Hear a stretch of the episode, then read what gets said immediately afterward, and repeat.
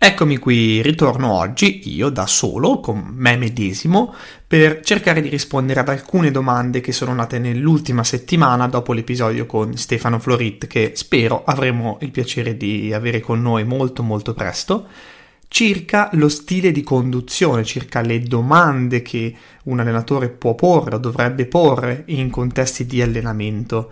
Ci sono alcune persone che ci hanno contattato, ci hanno chiesto delle delucidazioni anche in realtà nei mesi scorsi dalla nostra newsletter e quindi, beh, eccoci qui. Cerchiamo oggi di dare un'opinione, un punto di vista, non quella perfetta, non quella assoluta, ma la nostra e a volte anche la mia personalmente.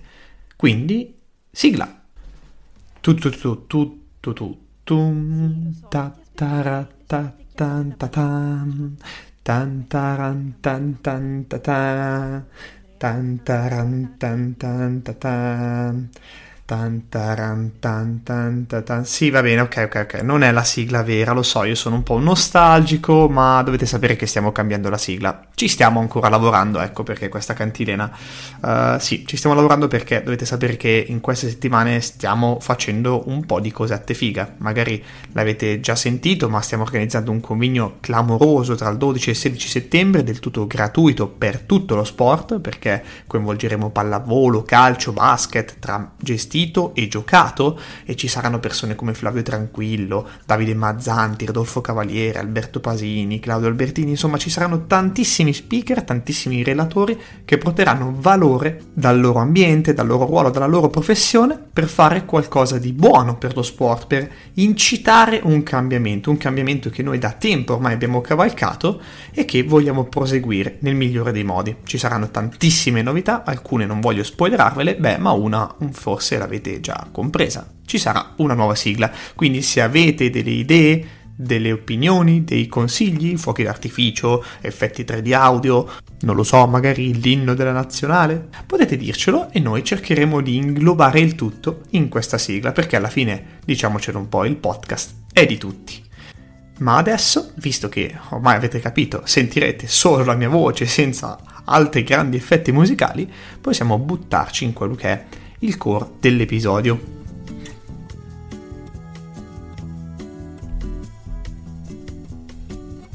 Ecco, dicevamo che avremmo parlato di domande di stile di conduzione.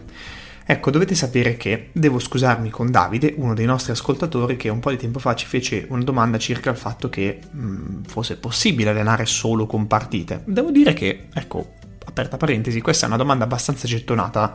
Uh, mi piacerebbe invitarvi tutti al campo uh, dove alleno, dove alleniamo, e, ehm, e, direi che sì, tendenzialmente sì, è possibile, non c'è niente di male nel farlo, nel promuovere il gioco, uh, il gioco così com'è.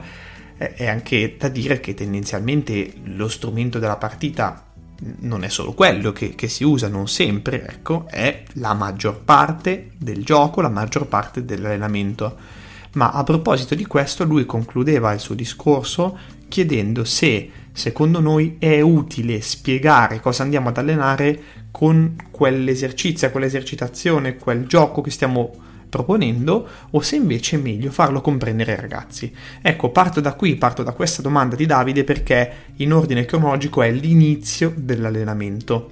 Ecco, secondo me, questa è un'opinione personale, eh, ecco, eh, che evidentemente abbraccia il pensiero di cambio di campo, questa, la, la risposta è dipende, perché non possiamo eh, dirvi, non posso dirvi assolutamente se è meglio spiegare o non spiegare lo scopo dell'esercizio o perché stiamo andando a fare quell'esercizio o quell'esercitazione.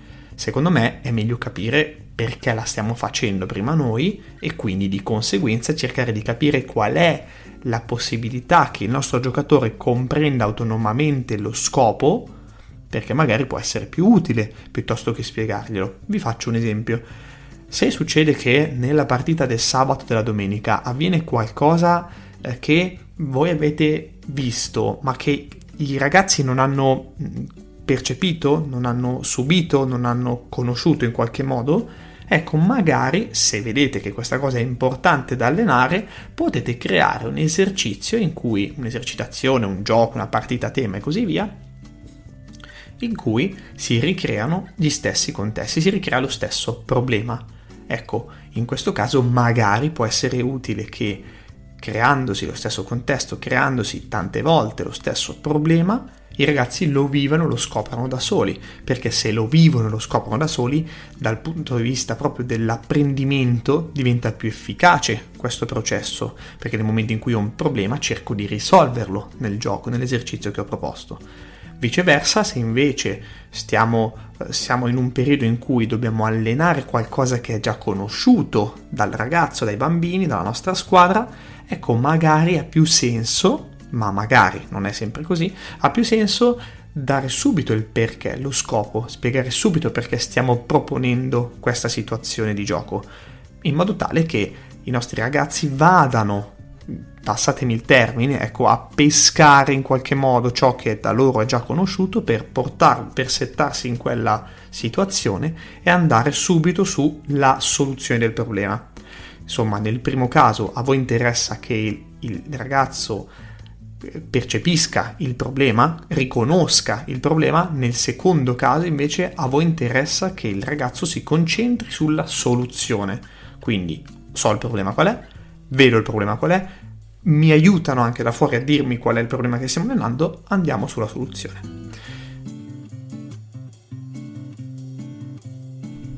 Ecco quindi che ci troviamo nella fase centrale dell'allenamento e qui cercherò di rispondere ad alcune domande, domande da parte di Laura, da parte di Alessandro, che ci chiedono un po' come intervenire in questi momenti.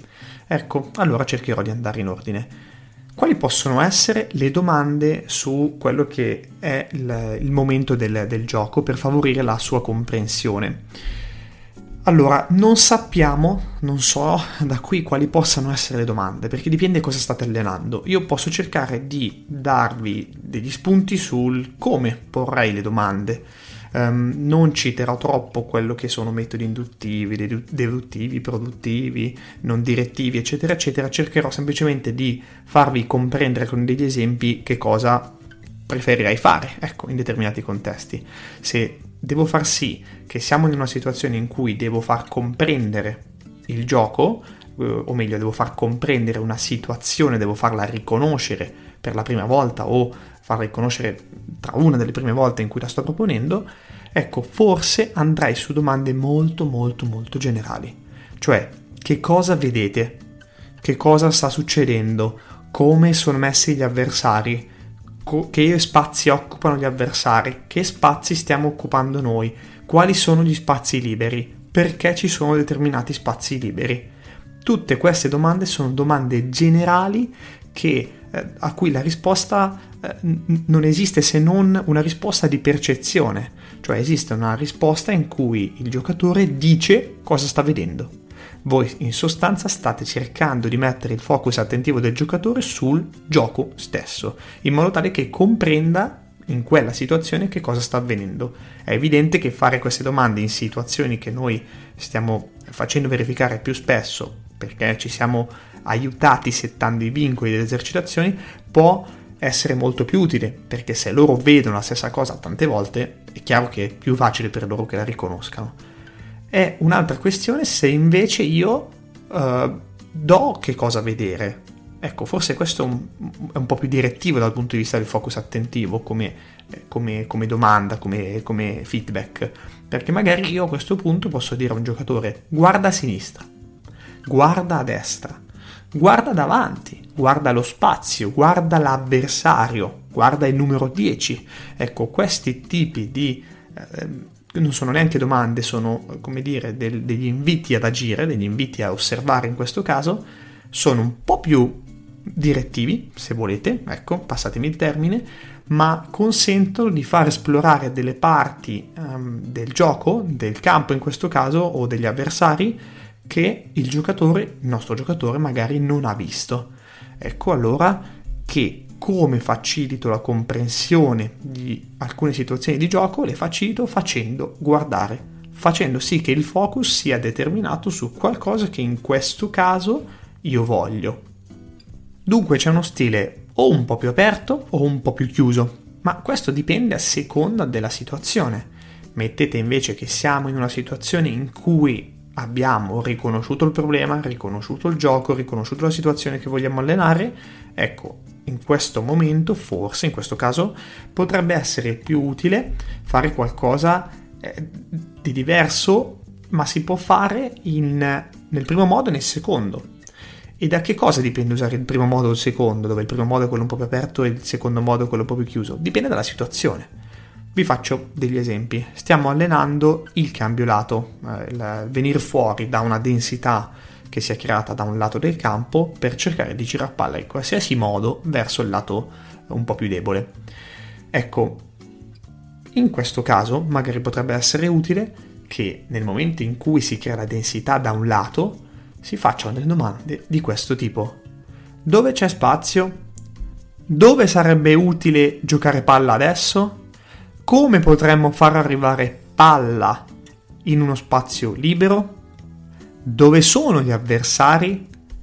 Ecco, farei delle domande di questo tipo, anche qui di un focus percettivo, perché stiamo allenando una situazione eh, tattica, se volete, che ha a che fare con la percezione spaziale del giocatore, ma aperte, in modo tale che si pensi a delle soluzioni, il giocatore debba in qualche modo interrogare se stesso su eh, come fare, come risolvere quella situazione lì. Piccolo appunto, non vi consiglio di dire dove non sono gli avversari, perché il non sono gli avversari fa sì che il giocatore all'inizio guardi dove sono gli avversari, quindi non sta accentrando il focus attentivo sullo spazio libero, ma lo sta centrando sugli avversari. Ok, questo è eh, diciamo l'uso del non che tendenzialmente eh, è sempre meglio non, non, non usarlo. Ecco.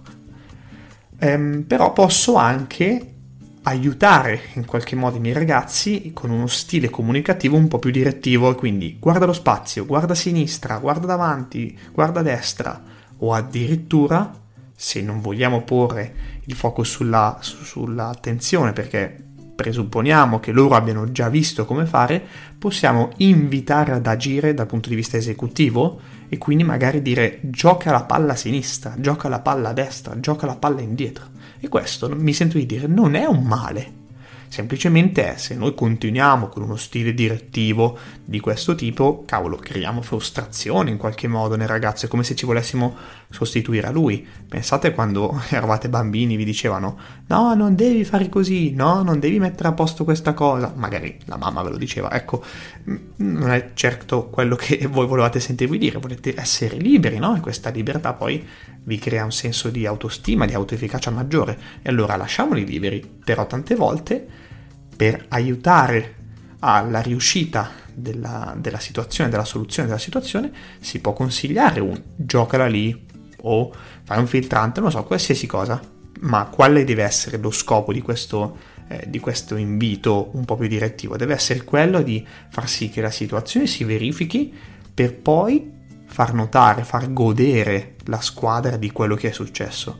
Ah, ok, ti ho consigliato di giocarla indietro, visto grazie a questo passaggio indietro che cosa è successo? Perfetto, ecco, non dirò più che cosa fare, però volevo che tu sperimentassi eh, questa cosa qui. Ecco, mi sembra, ad esempio, quest'ultimo esempio, quest'ultima frase, un qualcosa che possa essere estremamente di valore nel processo formativo del giocatore.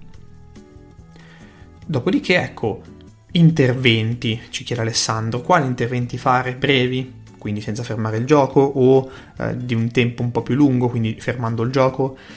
Io direi che questo dipende molto in realtà da come siete voi, mister. Um, dipende molto da come siete, Alessandro. Fare interventi brevi può, può, aver senso. Io cerco sempre di fare interventi brevi e poi magari qualcuno mi sgrida anche perché sono, sono troppo lungo e io stesso mi sgrido perché sono troppo lungo. Eh, io direi che se fai interventi brevi ed energici, la squadra ti segue, ok? A meno che sia in un momento in cui non è particolarmente attenta non può essere particolarmente attenta perché magari è in fatica, è in una situazione non comoda e allora forse addirittura è meglio non far nulla.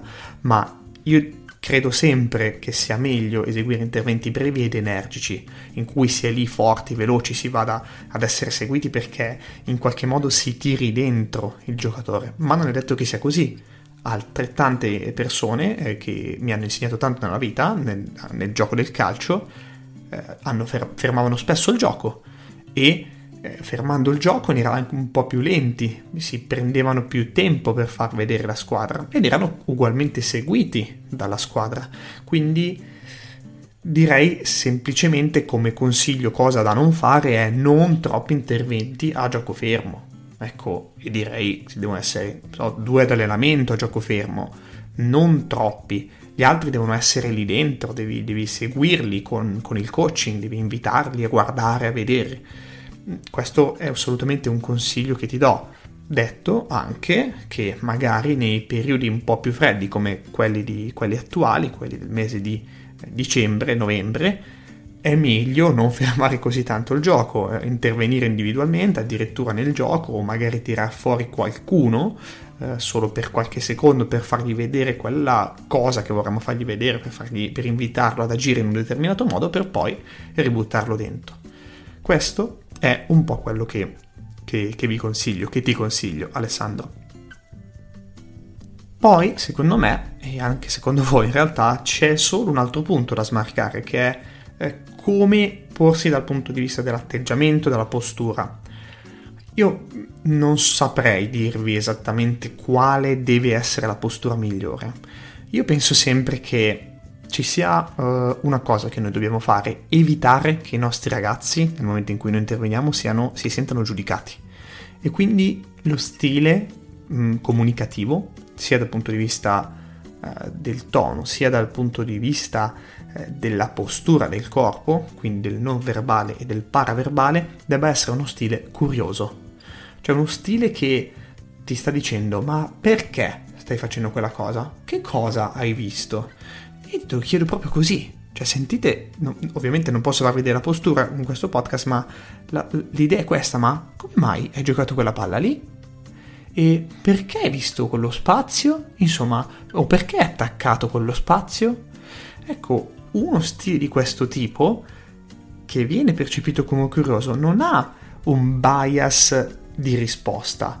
Voi, se vi ponete in maniera curiosa col bambino continuate a farlo nel tempo, voi uccidete il bias, ecco, e il bambino vi risponde in maniera sincera, non vi risponde per farvi un piacere, non vi risponde con le stesse parole che lui, che tu usi, mister.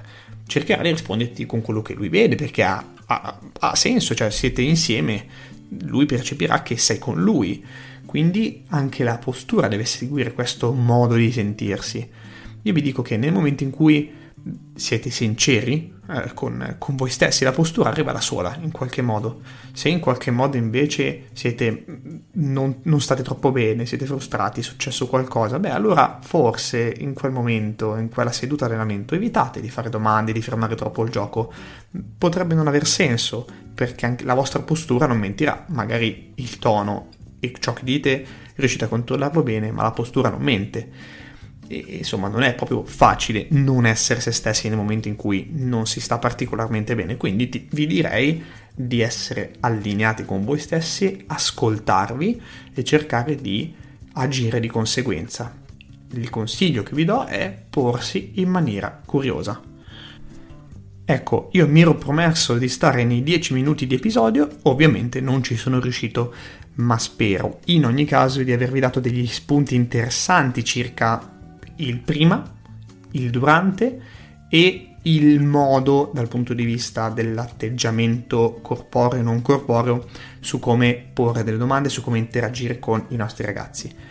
Ecco, se sono stato di aiuto vi prego di farmelo sapere, se no fatemelo sapere comunque, vi chiederei di farlo attraverso la nostra newsletter, vi potete iscrivere dal nostro sito o altrimenti mandateci una mail con la richiesta e date tranquilli, lo facciamo noi di persona e visto che abbiamo parlato di inviti ad agire tramite domande aperte, ora sono io a porvi una domanda. Cosa state aspettando ad iscrivervi all'evento che si terrà tra il 12 e il 16 settembre? Si chiama Cambio di Campo Week 2021, lo trovate sul nostro sito o sui nostri social ed è assolutamente gratuito.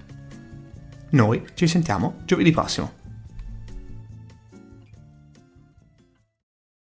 Se l'episodio ti è piaciuto, iscriviti al podcast per rimanere sempre aggiornato e condividi questo episodio con qualcuno che pensi possa essere interessato.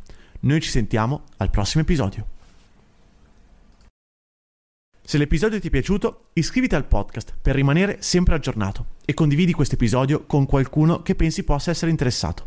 Noi ci sentiamo al prossimo episodio.